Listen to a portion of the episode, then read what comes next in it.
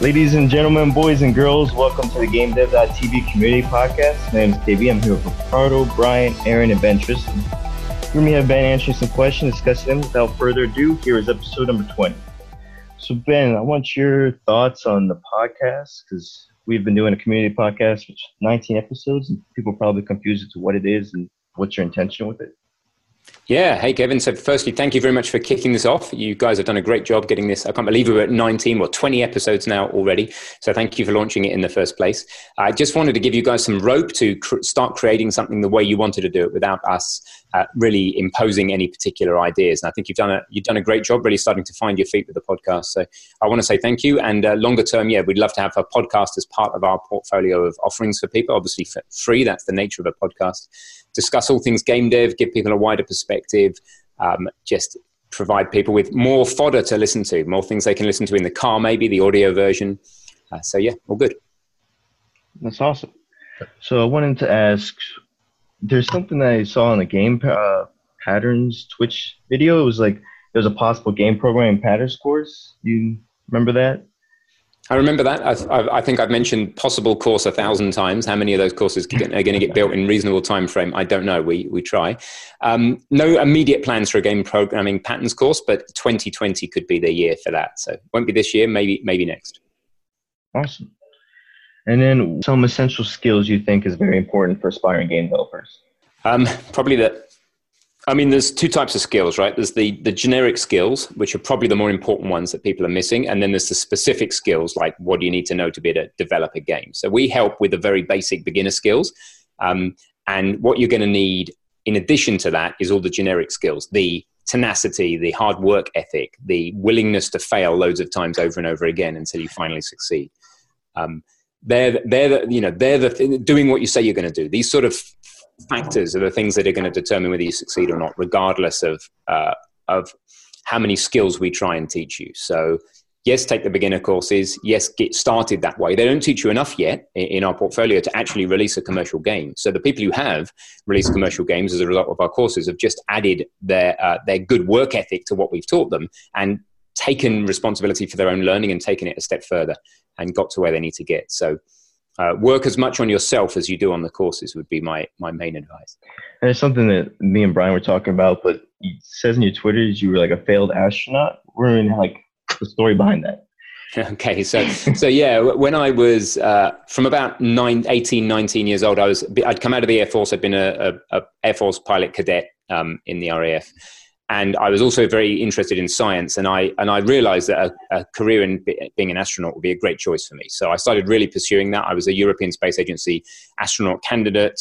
Uh, they uh, recommended me to a to a TV program as somebody on their list. I didn't get very far at all with it though, because um, two or three reasons. I don't really know, reflecting on it, why. I, I think that if I did it again today, if I had the attitude, talking about those soft skills, those generic skills, if I had the skills I have today in terms of tenacity understanding that failure can't tolerate persistence, etc., I think I would be an astronaut today. I don't know whether I'd be as happy as I am today.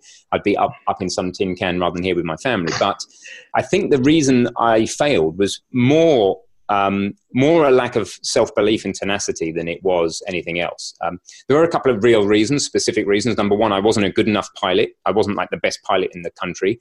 Um, so, and I also wasn't a great scientist at the time. So I fell in a gap between a mission specialist and a pilot. Uh, and the other thing was that I've got a minor bladder complaint that that, that um, shouldn't have been an issue, but they're super fussy about anything medical. So, so a few things added together were enough to to honestly to for, for me to to give up on it. That that's the problem, and that would be the same with a game dev goal. It's like I want to make a great game. Um, do you want to be looking back on that in 20 years and saying, well, I didn't do it because of X, Y, and Z? Or do you want to just pursue it until you get there? Looking back on it, had I pursued it with complete tenacity and like literally showed up at their door and lived outside in a camper van, which I nearly did, um, and just annoyed them into employing me, I think I would have got the job. Um, and the same with you producing a game. I think that if you are tenacious enough and willing to fail enough times, that you can do it. So that was the story there. Um, I'm still going to be an astronaut, but a private astronaut. So I'm um, going to do it anyway, but not not as a not as a not on a on a on a on a wage like SpaceX? And... Uh, no, probably Virgin Galactic. Oh, okay. Nice. Yeah. What made you want to start GameDev.tv? I didn't want to start GameDev.tv. I didn't know I was going to start GameDev.tv. I had no idea about any of that. So this is one of the things about uh, a little bit of a lucky element, and then building on what you've got. So, so to back it up a little bit, I probably spent 15 years designing the silhouette of this business and lifestyle I have now, but I didn't know anything about the specifics. I spent time in personal development seminars and in introspection, writing down the sorts of pattern of the life I'd like, how I'd like to work, how many hours, what sort of money I'd like to earn, what, how much time I want to be able to spend with my family, how much time I need to be able to invest in my health, all those things. But I would have had no idea if you'd asked me even six years ago uh, what the vehicle for that for achieving those things and being able to help a lot of people would be. I knew I could, I've got a lot of value and skills I could help people with. No idea what it was. Um, I had a degree in computer science, another degree in physics, um, and I just, I just started a Kickstarter on Unity because I wanted to learn Unity myself, mm-hmm. and there weren't any good resources. And that was a five or six years ago, 2014, I think. Yep. And I just had the audacity to sit on YouTube uh, on a webcam and say, I'm going to make the world's best Unity course, not knowing anything about Unity at the time, of course. And that was the sticking my neck out. What happened was that a load of people also decided they needed to learn Unity and believed that I could help them. And then we did the hard work, which took years to actually produce the course and, and follow up courses that led to led to that dream coming true. So Game Dev TV was born out of the fact that we had a Unity course and then we had a Blender course and then oh maybe we should do Unreal and then maybe this is game development we're teaching. So it was it, it, that's how it came about. It wasn't like let's design something called Game Dev TV. Um, and now the bigger picture is we want to solve game development teaching and then use what we learned from solving game development teaching to widen that to other topics like development in general and maybe teaching in general in the long term. I, I remember the early days well. yeah, thanks for being here that long, guys. What is your so, advice on people who can't seem to finish their games, projects, or courses? Uh, chunk it down would be one thing. So, so suck it up and chunk it down. So, um, so one one piece of advice would be suck it up, princess, get it done. Um, you know, just it's going to be hard. That's not going to feel good, but it'll feel good afterwards, like working out or you know, dieting or whatever. Like I haven't eaten for 42 hours right now because I'm trying to lose some body fat. Easiest way to lose body fat is don't eat for a while, right? It's, it's not easy, um, but I'm nice and lean, so that's good. Um, it's hard to work out. It doesn't feel good at the time. Is uh, you know, pursue things that are simple but hard. So working out is simple. You just go and lift some weights, it's hard because it's hard. You know, don't eat for a while. It's simple. Don't eat. It's hard because it's emotionally hard, right? Uh, the things that are going to make you successful in the, with your game is going to also be the same thing. Uh, do things that are simple but hard. So that's the um, the suck it up um, bit, and then the break it down bit would be uh, break the goal down into smaller steps. So logically, you probably the first thing you think you need to do is isn't probably the first thing you need to do. If you think the first thing you need to do is release a game on Steam or on the App Store that has many levels and hours of play, then you've just shot yourself in the foot because that is that is going to fail. Your first game is going to fail. Um, your second game is going to fail. Your thirty second game is going to fail. You know, on average, it's going to be forty games before you you you succeed. So you just need to fail, fail, fail, and fail again. So your early failures may as well be firstly small, i.e., tiny projects. Let's just make a simple web game and have a kid play it somewhere on the internet, you know, that wasn't like my children or my friend's children. Um, and so fail small and fail fast, and then build it up and build up some momentum, build up a bit of a snowball. Yeah, I think that comes back a lot to what we were discussing with Jakub, uh, that you can't have the perfect game it's never going to be perfect. Get it out. Yeah. Oh, yeah, and maybe yeah. be a little bit careful about your precious idea that you've been dreaming about since a kid. Um, that you're going to make into a game. Maybe don't make that the first game you release because the first bunch of games you release are going to fail. So um, know yourself is the bottom line. If you already, if you're already in your, you know, you've got a lot of life experience, you've got all the prerequisite skills in marketing and team building, and you've got all the resources, and sure, go make that game first off. But if if you ask yourself honestly, what are the chances of me as an individual leading a project that's going to succeed today with my precious idea? If the answer is not high, fine, don't use your precious idea. Make a Pong game or a Space Invaders or something else that people have done before and just do it differently and better. Yeah, uh, you see a lot of that also when you see some questions on game dev groups. You see people asking giant things like, uh, how do I make wow? yeah. I mean, That's the way for you big. to make WoW is probably to go and get a job in the company that makes WoW. Um, if you yeah, want to start WoW, then you're going to be an entrepreneur and you would probably already be doing it. Um, or you build a team. You know, you, you, you, you, but it's it's gonna. Why do you want to make WoW? I mean, is it, where are you coming from? Are they coming from their ego? Do they? The only way that they can be satisfied is that, that they've made a game like World of Warcraft. Is it some romance that that they're going to build a game that they're so fond of? I don't know, but I mean, I would go deeper and ask your motivations. Why do you think you need to make World of Warcraft when you could make, you know, Crossy Road, which took you a few weeks and still made you as much money? Yeah, I'd say probably the first follow up question to those questions is do you have a few million dollars? to, to do what with? to make a game as big as well. Yeah. Especially MMOs. Like people really want to create MMOs. People don't realize how much infrastructure you need to keep the servers running. Oh, I mean, it's the, the, the, the art budget alone for any big game is is well, work it out. I mean, a big game has uh, maybe one and a half thousand man hours of work in it, right? So, and about a thousand of that's going to be art. So, a thousand man hours at final at final cost is going to be um, going to be at least thirty dollars an hour. I would have thought 20 30 dollars, maybe more actual finished cost. So, say 30 dollars an hour. So, a thousand hours, um, thirty dollars uh, an hour um, sorry, a thousand, sorry, one and a half thousand years of work, not hours of work. It's going to be one and a half thousand year man years of work to, to make this yeah. thing, right? So a thousand man years of work at 2,000 hours a year. So that's 2 million hours at say, even if it's only 20, $20 an hour, that's $40 million right there. Um, Plus just for the art production in a big game. So now you don't have to have $40 million in your pocket, but you've got to start somewhere. And you that money's ultimately got to end up in the pocket of the artist if they're going to sit there day after day making stuff for you. So if you want to grow something that big you're going to have to start it small. Yeah uh, i think a good start is the indie game movie. Is it the name? The one with the guys from super meat boy and braid i think that's a good start knowing how it is instead of trying to build something huge make something unique and fun. Yeah. the hard part is the intersection actually. It's easy to do something unique and not fun and do something fun and not unique. Yeah. Yeah that is tough. You're trying to design something like very fun but like what is fun to you might be different to someone else. The unique bit i think is mainly to help you with the marketing um, it doesn't have to be unique to be a successful game but it has probably has to be unique to cut through with them from the marketing point of view yeah um, it may not even have to be unique. It may just be you. You know that the next Call of Duty is going to probably do all right if they do a good job. Nothing unique, but they have to do something a little different. They make zombie or this or that or the other. But um, the unique thing, maybe people get a little too hung up on. It needs to be a little bit unique, um, something a little bit different for people to talk about, ideally.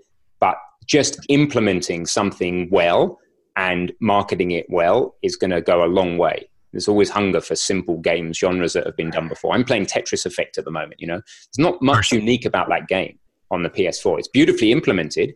Um, I can't tell you one thing that's particularly unique. It's just done really well. So. Makes sense. Yeah. What tips do you have in marketing games? Um, in marketing, mm-hmm. Like where does someone would start? Does it make like an Instagram? Start well, that's the mechanics of it, but you need to um, you need to start with what's your pitch. You know, what is what is in six words or less? What what is this thing? So you take it. How do you describe? How do you describe the experience someone's going to have in, in a few words, so that you can get the message across, like your elevator pitch? Okay. You know, so you, you know, use blocks to create infinite virtually infinite worlds. I mean, that would be maybe Minecraft or a bunch of heroes save the universe, maybe the Marvel movies, or, you know, um, you, you can summarize most movies, most books, most games in just a few words. And if you start with knowing what you're going for there, then that really helps you. So start with a pitch. Um, and then after you've got a simple pitch, then start making some sort of early product, early um, early material for people to engage with. You don't need a game for people to get excited about your sketches. You know, Kickstarter proves that. Mm.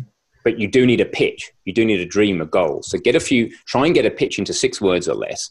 Really hard, but it's all, nearly always possible.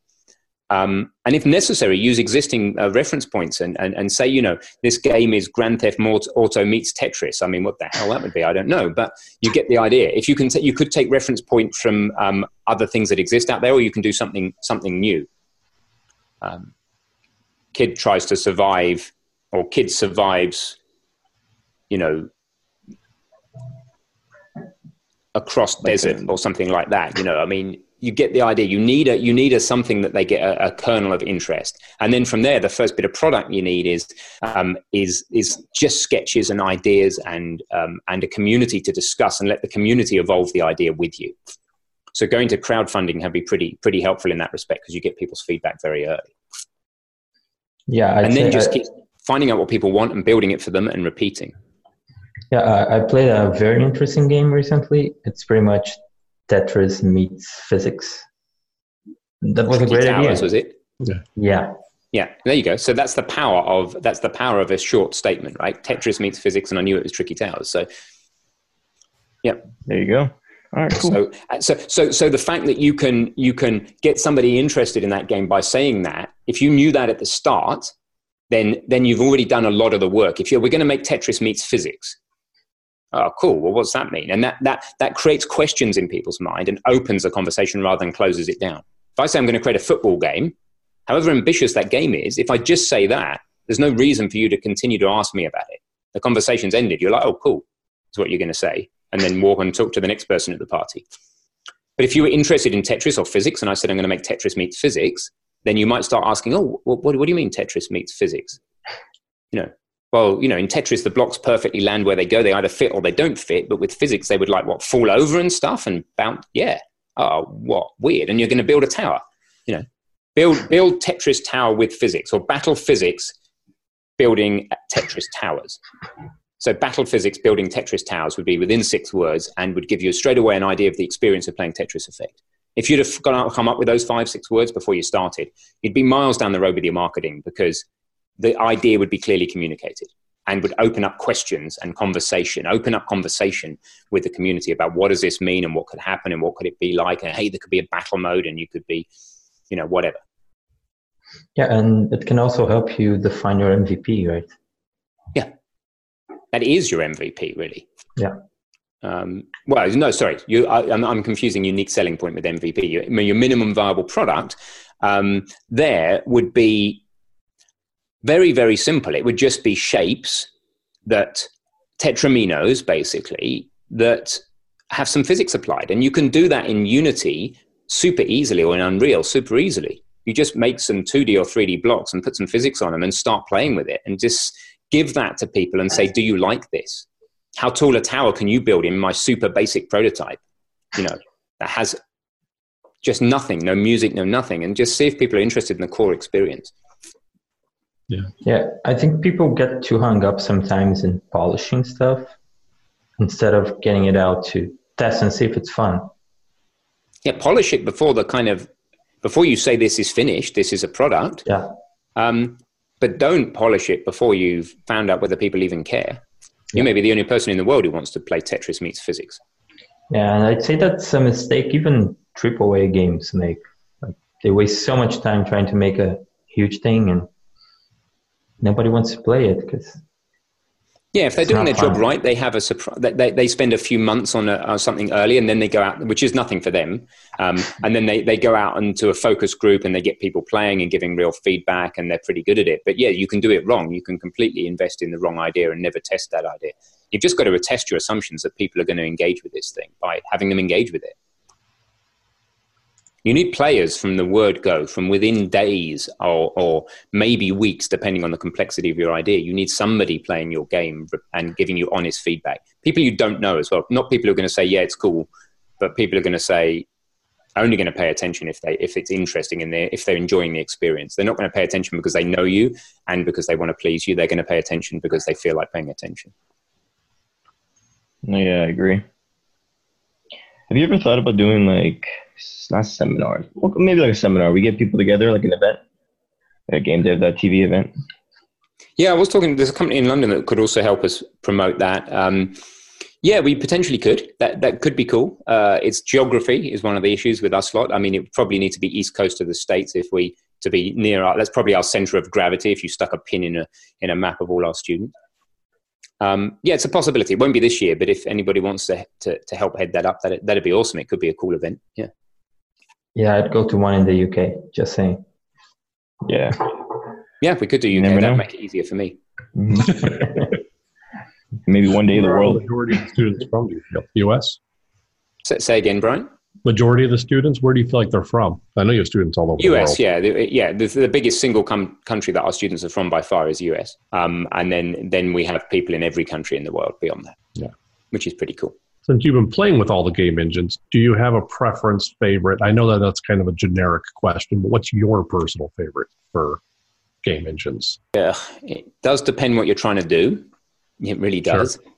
Um, you know, I, I genuinely don't have a favorite. I genuinely think that it's like if, if you play with them enough, it's like one's one's a screwdriver, one's a hammer, and the other's a pair of pliers. You know, and you can knock a nail in with a pair of pliers, and you can, you know, you can hammer things with a screwdriver and so on, and you kind of it will kind of work, but it just doesn't suit the job. And you can put a turn a screw in with a with a pair of pliers, you know, but it's going to wreck the head. So really, if you've got Unity, Godot, Unreal, for example, as three that we cover, they really do have different different strengths and you don't know them until you until you play with them and i think you don't understand engines until you've played with the third engine because you know three dots prove that something might be a line you know so you get two engines you think you're making a pattern but but you know engines are like this and you extrapolate but then the third engine comes like somewhere else and it's not in the line you're like oh that's not what engines are so really learn three and then just then see how you feel about it is what i would say genuinely because there's something that they all do, a core that they all do, which I can tell you, or you can go and find out for yourself. And then there's stuff that they all do very differently. And if you Sure. If you pick up the wrong tool for, for that job, you know you can hit you can you can hit a small tack in with a hammer, a nail, or a pair of pliers. But there's one of those three is much better for that particular job. You can turn a screw with any of those three. Hammer might be fun. Um, but one of them is best for the job. And you know, really I would just look at look at multiple engines early on in your in your career because it will help you understand other engines better, um, and it will help you choose what's right right for you. I can't say go learn one engine because it really does. Different engines suit different people's skill sets. Yeah, no, I would agree with that. I mean, I, I like Unity. I think mostly because it's, I don't know, I guess I find it simpler, but, you know, it does have its weaknesses for Unreal for other aspects of development. Right, super simple, light. You can do amazing games with Unity. You, you, you're going to be stuck for good visual scripting if you don't want to be writing code. You're going to you're going to have to do a lot more work to get the graphics anything like Unreal. You're going to not be able to do sophisticated AI programming, and it depends what you're trying to build. You know, if you want a game that's uh, that is 2D or is a hybrid of 2D and 3D, or is you don't want to be paying license fees to people, or you you want to make an open source based game, then Godot's you know second to none, or you want to use a, a nice clean Python like language. Uh, so they all really have their. I just can't answer that. You've got to go and just do pick a project, build it in an engine, and then once you've done that once, a simple project, and shared it and got it out to the world to people that you don't know, then decide: Am I going to do the next project in the same engine, or do I want to try a different engine?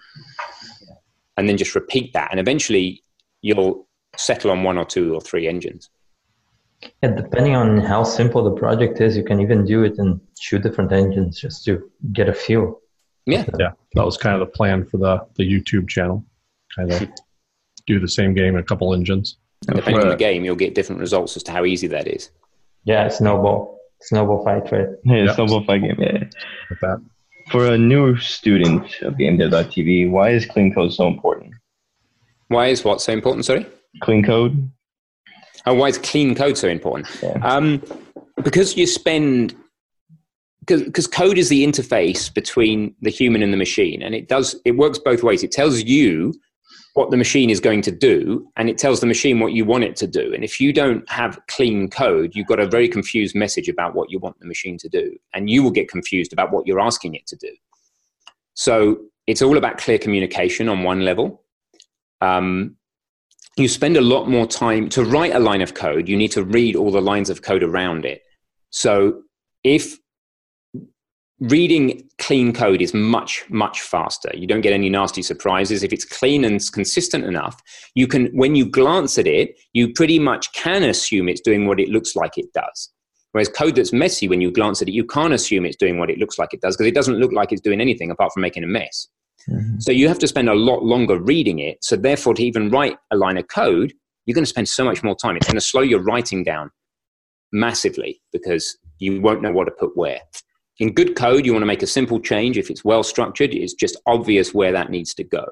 And in bad code, you get to the point where you can't even continue to add to it. You get to the point if you let your code get sufficiently messy when you can't do a simple thing. Hey, I want the player to have more lives. Oh, I can't do it because I've just made too much mess. So you will just paint yourself into a corner with messy code. You can do it. It's quick and fast, and you can do messy code. Uh, you just better hope that you get your project finished before you code gets so messy you drown in it. Yeah, that's very important. That's why refactoring is important too. Yeah, yeah as you go, refactor yeah. as you go, tidy as you go. Yeah. Mm-hmm. Yeah, ju- uh, just like uh, version control, I think it's one thing that's very easy to ignore when you're getting started, especially by yourself. Yeah, excuse the pun, easy to ignore. Yeah, I mean, I've just released a course on Git just, just a matter of weeks ago, and that takes you through all the basics. And I think anybody, even if you're working on your own, you should be using some form of local version control to, to, yeah. to uh, back up your project, to allow you to have the creative freedom to try things and, and jump back to previous stages that you know worked. Version control is very different to a regular timed backup. If I've got time machine on my machine, I can, you know, it backs up every hour. I could say, hey, that's good enough. It's not good enough because when it took that hourly snapshot, the project may have been in a complete mess. The point about version control is you're taking backups and the most basic levels of an individual, you're taking backups when things work, when you choose to take backups. So um, it's huge, and that gives you the freedom to go back and, and to explore forward and try things that you may not otherwise have the courage to try. So, plus okay. all the other benefits, which you can find out about in our Git course. it's a great course. I highly recommend it for anybody. Oh, thanks, Brian. And short and sweet. Talk about courses. The math course, uh, math for games. I think people need like an update, want to know what's going on. When's the first video coming out? Yep. So the um, the live sessions start next week. They've been scheduled and announced for those people who are on those on that tier. The first video will be going to the animator today. So, um, and then I'm going to be my one of my primary focuses right now is shipping that course. So I'm going to be aiming to uh, ship many videos a week, somewhere between five and ten videos a week over uh, in in, from the very beginning of September. So starting starting today, but full production speed um, next week, which is the last week in August, and then the beginning of September. As someone who says they're really bad at math, what would you tell them? Uh, Say they, they can't be taught it; it's un, unteachable. You didn't. I would say you didn't. You didn't say that about walking. You know, when you had That's the naivety true. of as a kid to not know how hard walking was, um, but but you see, as a kid, you had the role model that everybody else around you could walk, so you kept failing until you could walk. Um, we don't have the role model that everybody else around them is, is sufficient is, is, is good at maths. So you're just going to have to imagine and believe that if you want to be good at maths and you think it's beneficial, that you can be, and then you'll fail enough and then succeed at it. So same story. Pers- you know, uh, failure can't tolerate persistence. Yeah, I'd say most people have issues with math, mostly because of mental blockers, not by real difficulty. They're just scared. I think what I think what happens in some schools is that there's a a uh, a positive feedback loop. I mean, I, I I mean positive by not that it's good. I mean positive that a movement in one direction leads to a snowball in that direction. So if um, if you start off a little bit better than others at maths, then you get the satisfaction and you get the teacher's attention, and then suddenly you snowball and you do a load more maths and you get graded it. Luckily, that happened to me. But if you started off just a little bit by just bad day, um, you know, whatever, just one little knock of your confidence. Oh, can't get the right answer. I'm not good at maths. Don't try so hard. Don't get the attention. Don't put the effort in. Snowballs the other way. Um, but that was the past. You can start again. You can start afresh and go, right, I'm now going to create a positive snowball where I'm going to have a little series of quick wins and I'm going to build on them until I really do get good at it or as good at it as I need to be. Yeah. And the good thing about online learning is that you have all the time in the world. Yeah. At, one have, point, some, at some point, your probably age is going to catch up with you. But yeah, but you don't have like you never know limited one-hour segments to learn math with a bunch no. of screaming kids around you. exactly, exactly. So take a fresh start. Try and discard what's been there before. Um, be honest with how where your confidence level actually is. If you're really not confident, start at the beginning. We're going to start at the beginning, adding and subtracting, and what that means in terms of the number plane, um, and build it up at the speed that's right for you and keep applying it using it you know testing it pushing it being inquisitive that's that's great because that leads into like, what does somebody do after they finish a course because most people they're like i'm done but what next make a game redo the course. What's your advice on that? Do whatever you did when you originally decide. Do whatever you wanted to do when you first decided to buy the course. Why did you buy the course?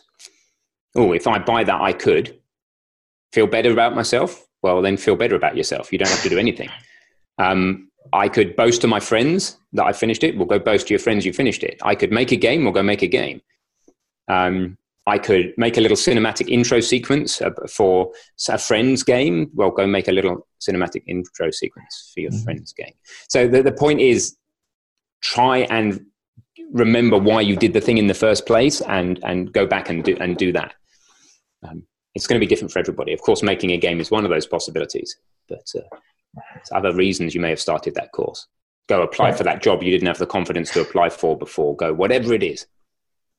No, I, I agree. Kind of I guess into one of my questions was, how do you feel the course translate? Any of those courses translate to kind of the business world side of software development? I know when I originally took the course, for example, it was just to learn C sharp, and just gaming was kind of a fun way of learning it at the same time.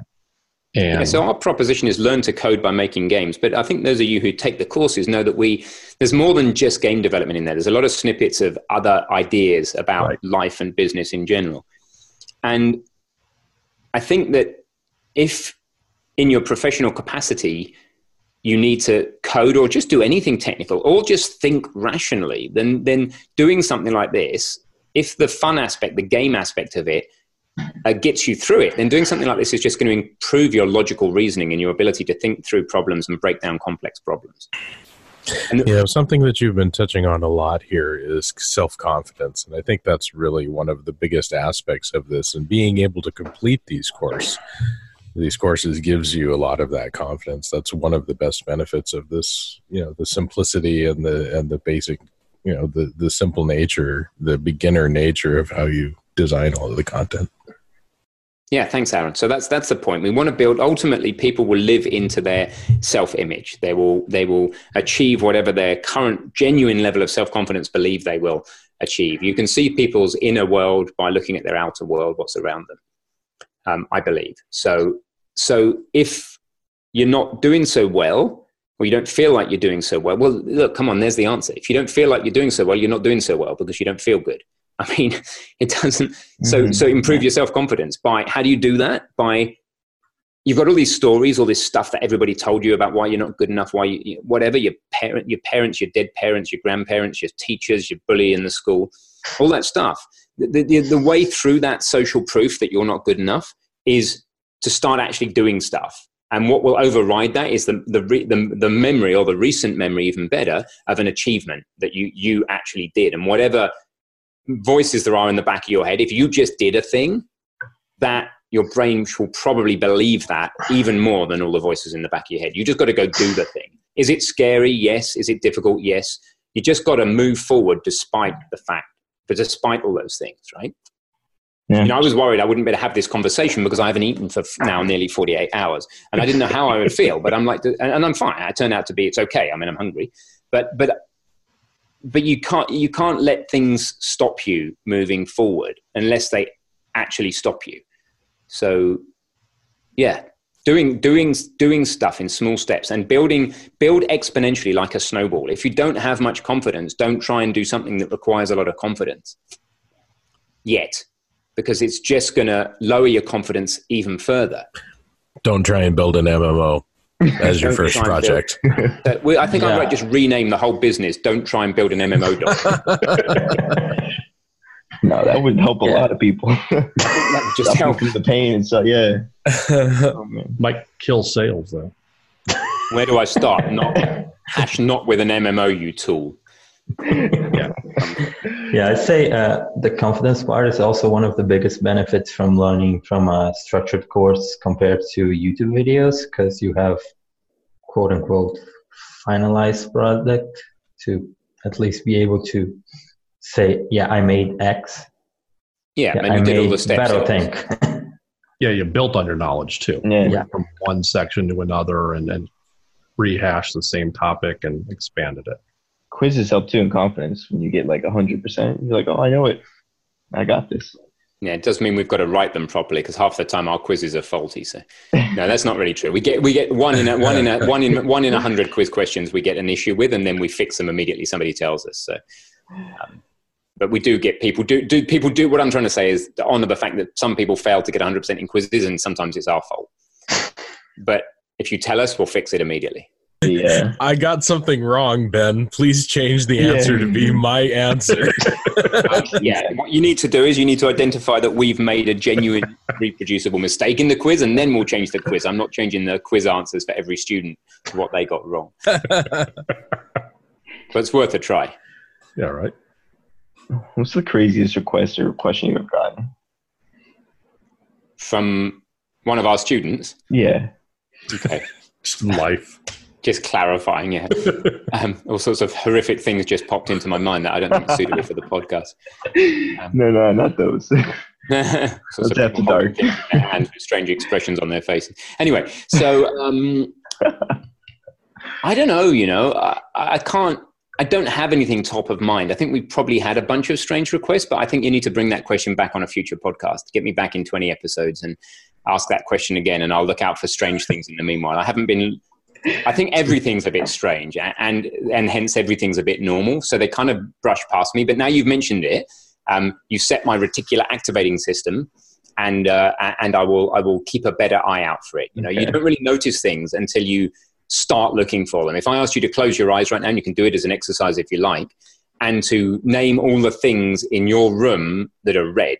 Now, within the state of your eyes closed, um, that's quite hard. I can name one thing, which is a T-shirt over there, um, because I wasn't looking for it before I mentioned that. Now, if I look around, ah, well, that text there's red. These water bottles are red. That ball's red. That bag's red. That heart's red. Uh, this dude's headphones are red. So I was, I didn't even notice any of that until until I set my mind on looking for it. And the same goes with opportunity. So that that it, so I wasn't looking for strange things. Now you've mentioned it, I'm going to look for strange things between now and the next podcast. Um, but closing your eyes and uh, I'm trying to remember what's in the room is in itself a strange thing. So there you go. It's kind of like Yeah. uh, ownership bias. When you buy a Ford, you notice all of the other Fords on the road, that kind of thing. It's exactly the same as that. Yeah. Yeah. I feel like this podcast brought the motivator out of you. the motivator. Very positive. I should Yeah, he's gonna. Yeah, you should always think positive, but not when you're in the waiting room of an HIV clinic. of course not. You know? Yeah, I think Ben's gonna close GameDev.tv and become a life coach. no, I, I, I closed my life coaching business and opened Game Dev TV. That's the best thing I ever did. It'll be P90X for game developers. Oh, that'd be great. 90 days to be a game developer. Yeah, yeah. you can do it. Tony Horton style. Yes. It's a, do your best and forget the rest. Something like that. Yeah, yeah, yeah. Very. Oh, man. Does he ratchet it down like 10 minutes a day, five minutes a day? Kinda Yes. Tony Coding on a in recumbent bike. Yeah, in a leotard. You might, uh, you might need, you might need, uh, you might need to do more than ninety minutes. Uh, uh, what is P ninety eight? It's not ninety. Yeah, it's minutes. 90 minutes. Yeah. Well, it is 90, but then they have like a 45 minute version and a 30 No, no, no, minute. The third one has. No, it's not seconds. ninety minutes a day because I used to do it. It's ninety days program. Oh, it's yeah, yeah, no, yeah. It's Yeah. about 20, 25 minutes a day. Yeah, my friend uh, that I lived with did that, and I could only keep up with him for about 15 minutes of it. Yeah, yeah, good stuff. No, it's great. Did you do P90X3? So I've got a message popped up on the screen, which I'll just discard from, not discard, but from Ricardo. So Ricardo's got to go. That's fine, Ricardo. Nice to see you. Thanks for being here. Yeah, I have ten more minutes. Okay, well, that's cool. I've probably only got 10 more minutes as well because perfect. by then I'll have passed out from lack of nourishment. Can't have that. Yeah, Back so- to the positive. What are the benefits of playing video games, making video games, being around video games? Um, it's really good for making you overweight, just sitting and playing computer games. So if you want to be a sumo wrestler, then play a lot of video games, and you can, you know, grab some grab some tacos in a computer game. No, uh, in seriousness, I, I let my kids play games as much as they like, for example. So um, I really think they are pretty cool. The our attitude with the games is that they're so one of the reasons they're so addictive is because you're learning stuff the whole time. What you're trying to do most of the time is learn to beat the game. Whether that's a generally applicable life skill is a different question, but you're learning, and the state of learning is a really healthy mental state to be in. So one of the benefits is it, it gets you addicted to a learning state. Now, some of them take that too far and they train you to spend money. I mean, some of the horrible modern mobile games just literally say, drag this here, click here, do that. Oh dear, you need to speed this up, buy some gems. We've given you some free ones. Now, that's not good. That's like trying to train a monkey to give them money. But a, a slightly more spirited game, you're, you're The Witness, amazing puzzle game. Not, the whole family played and got involved in that and loved it. And all, every guest who walked into our house looked at it and said, "What's this?" and they got involved. Or, or Detroit Become Human, you know, oh, amazing amazing, ridiculous, underrated game. I mean, it's well rated, but it should be really well rated. Uh, just incredible non-linear story, amazing human rendering and emotion uh, and motion capture. Um, just beautiful, fun experience, exploring moral issues, etc. Some games just get you into a flow state. You know, Tetris. I play Tetris Effect just to get into that state. If I'm in the right mindset, I can get to like master level 14, 15. You know, something like that. Um, if I'm not in the right mindset, I'm getting to like level like eight, nine, and it's all about mindset, and that and that's about flow state. And in getting into the flow state, it's a measurement of whether you're in flow state, and in that state, you can't think about your anything else, about your problems, about. So there's a, loads of reasons to do it. So many different experiences you can have from a game that you can't access through a passive film. So playing games is just fun, and is fun important? Sure, of course it is. It's play. Play is vital. I was listening to a TED Radio Hour talk just yesterday about how uh, something a bunch of mass murderers that this guy interviewed had in common is they didn't have enough play as a kid. And play is just as important as an adult, you know. Uh, it lets you free associate. It really lets your brain just kick off, uh, kick back. So, um, play, I really believe in the benefits of, and there's lots of people espousing those benefits out there on the web. Just, just look, look up, look that up. Um, the benefits of creating them are different, I think, quite different. Um, but it's a very challenging and cool form of programming. You an environment where performance matters, where cleanliness of code matters because it tends to be a big and ongoing project, um, where just kind of almost everything matters. Um, and it's very multidisciplinary. You can take yourself in the direction of music composition, um, or story writing, or C++ programming, or you know the maths of procedural generation.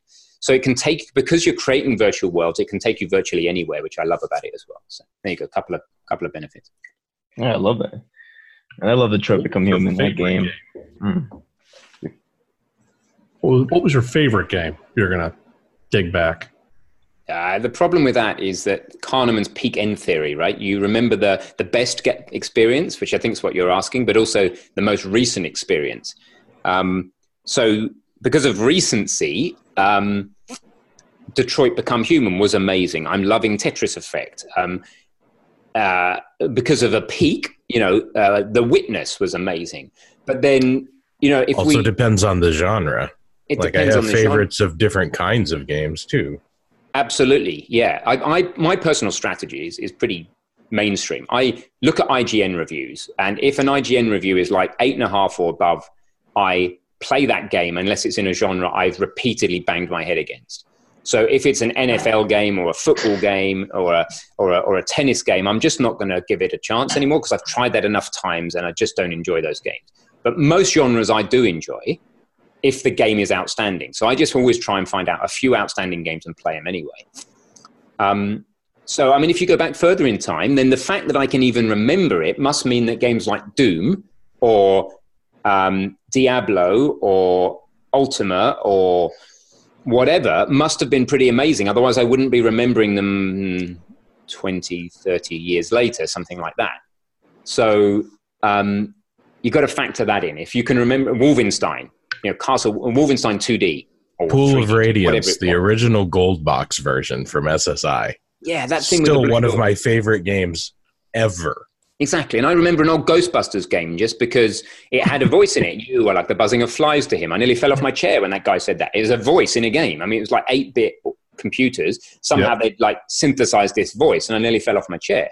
Um, Xenon Mega Blast, mainly because of the theme tune, dan, dan, dan, dan, wherever it goes, not like that. But it's amazing, right? It's this uh, Bomb the Bass made an amazing theme tune, and it was a game that had proper sounding music in it. So there's these peak experiences over over the years that really, of course, all of the un, anything Naughty Dog make is without. Oh yeah, it's just automatically mm-hmm. up there.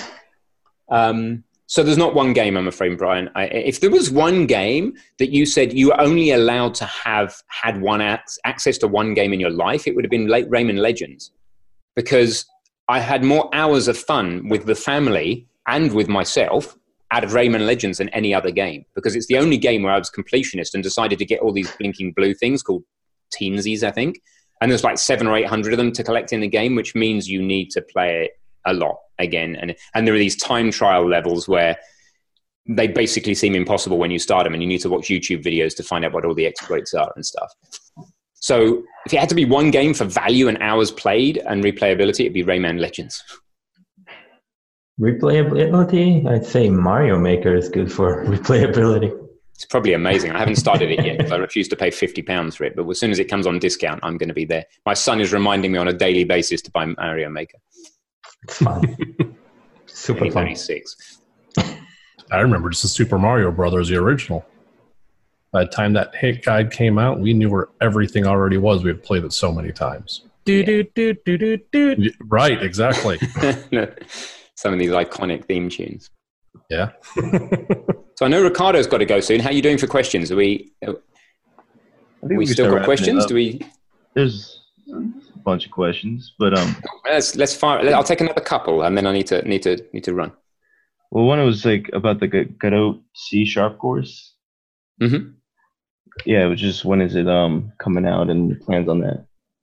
Yeah, so I, I asked the community recently, do you mind if I delay that? Because I don't want to just translate the existing games um, in the same version of Godot, because that kind of sucks to use a technical term. It's hard to do technically, and it's not you're not going to learn a lot by just. Tra- Nobody's use case is to take a good GD script game and translate it to C sharp. Why would you do that? It's your use case is I want to use Godot, but I want to stick with the language I know, C sharp, I think. So I've decided I'm just going to do a smaller course, a new course that's only C sharp uh, and different games, but not till the new year, not till 2020. Um, and then give people, I think, what they want, which is how do I get going in Godot with C sharp, rather than what I think they don't want, which is how do I translate these specific Godot projects into C sharp from GD script, which is crazy. Yeah, I bet. Um, how would one build a portfolio that stands out from the rest? How would one build a portfolio, like of of just their projects, or how would they stand out compared to other game developers? I think that's a better way. How would they share their portfolio? Yeah. How yeah, would they make like, their portfolio stand out from the crowd? Oh, okay. Yeah. So two questions. So mechanically, the way to share it is either sharemygame.com, which we, by the way, has just changed. So it used to be something that we built, um, and it's now moving over to something powered by Simmer.io. So it's still branded Game Dev TV, etc., but it's going to be much better. It's going to be halfway between what we built, which was very, very basic, and itch.io, which is very, very feature complete, but much more complicated to use. So a couple of good places to share your game would be sharemygame.com and itch.io itch.io. Um, more importantly than the how, we always have mad how diseases tend to answer the question how before like what and why and who, the more important earlier questions. Um, why would people care? You know, what, what was your what, what was your feedback, Aaron? You said what's unique about it or something. What did you chip in? How do you make it stand out from others? Yeah, how do you make it stand out? Um, several ways. One is just increase the hygiene factor a little bit. Just do it a little bit better. A lot of people's are going to suck. They're just going to have bad graphic design, bad titling, bad capitalization, bad details, bad. It's just not going to look good. So make it not suck is one of the first things. That's sim- sounds simple, but it's hard, right? Because what does not sucking mean? It's you know, um, but we kind of know what not sucking means if we're honest about it. If you can look at it as if it's somebody else's work, then you'll suddenly know whether it sucks or not. Businesses. Otherwise, just ask somebody who doesn't like you whether it sucks. So, firstly, um, firstly, visually, does it does it suck? Because that, people are going to judge it on that first few seconds. Um, that's probably the main, the, the first thing, and then then make sure the games don't suck. So it's better to have one game that one game on there that doesn't suck than five that do. Yeah. So the so the starting point seems to be make one game that doesn't suck. Small in scope, small in length, good in not sucking. Yeah, it was kind of interesting. The very first game that Valve released was uh, actually the second game that we made, Half Life, because the first version of Half Life that we made kind of sucked. Yeah, yeah, and it probably wasn't successful as a result, right? No, we just didn't release it. Sierra came to us and said, "Hey, it's been 18 months. You're, it's time to put this on the shelf." And we said, uh, "No." And Gabe paid, you know, basically ran the company out of pocket for the next 18 months for us to make Half Life. Yeah, well, Half So we made Half Life and it sucked, and then so we started over and took all of the stuff of Half Life that we had made, took all of the parts of it that didn't suck, and did that more and made Half Life. There you go. And then you then you made something remarkable. And would you need a portfolio if you'd built Half Life? You know, so no, you don't need a whole portfolio. You just need Half Life. You don't need a whole portfolio. You just need you just need Flappy Birds or Crossy Road or Exactly. and you don't even need something of that caliber, caliber, whatever you want to call it. You just need something a notch or two down from that to still be pretty remarkable and have a very good portfolio. Polish is is more more valuable than a lot of people realize. Yeah. All of Yeah, those so- little details make a huge difference. Yeah, I think Ricardo was saying that people spend too long on polish. They do, but they spend too little time on polish late and too much Yeah. time on polish early. Exactly. Right. So Yeah. polish Yeah. very little early on find and a lot middle. later. What's that? They just have to find a middle ground. You it's just pol- you polish Yeah. things when you finish making them, right? You don't you don't make a car and then you don't polish a car as you make. Well, you, maybe they do, but um, if, if you're a craftsman and you're building something like a wooden statue or whatever, you're not going to polish it till it's finished. You know, you need to start off asking questions like, "Does even does anybody want a statue of my whatever?" You know, and then Mhm. then if they do, then is this the rough type of thing in clay? And oh, cool. Well, if that's the rough type of thing, how big do you want it? Well, you know, what features do you want accentuated? You know, that, and just iterate like that. The polish, the final polish is yes, it's going to be judged on that ultimately, but that's the last thing that goes on. Yeah, and I'd say it's important to also groom it a little. Uh, I mean, your portfolio, because it's easy to add stuff, but sometimes you gotta remove stuff. Absolutely. You need one good game. That's it. Yeah. Anything that you're going to be judged on, it's only as strong as its weakest link. We regularly take games out of our portfolio because they're just not as good as the rest. It's like being a DJ. You just need that one good track. Yeah, Exactly. Cool. All right. And Then Anything one, else? to wrap it up, I wanted to ask, what do you see as like the future of GameDev.tv? Uh, Or just- life coaching, of course. life coaching? so, so, I mean, it would be nice if there was a little bit of like. I actually just just did a, a, a revised master plan this morning, so uh, about two hours ago. So that's quite helpful. Um, so the focus right now is to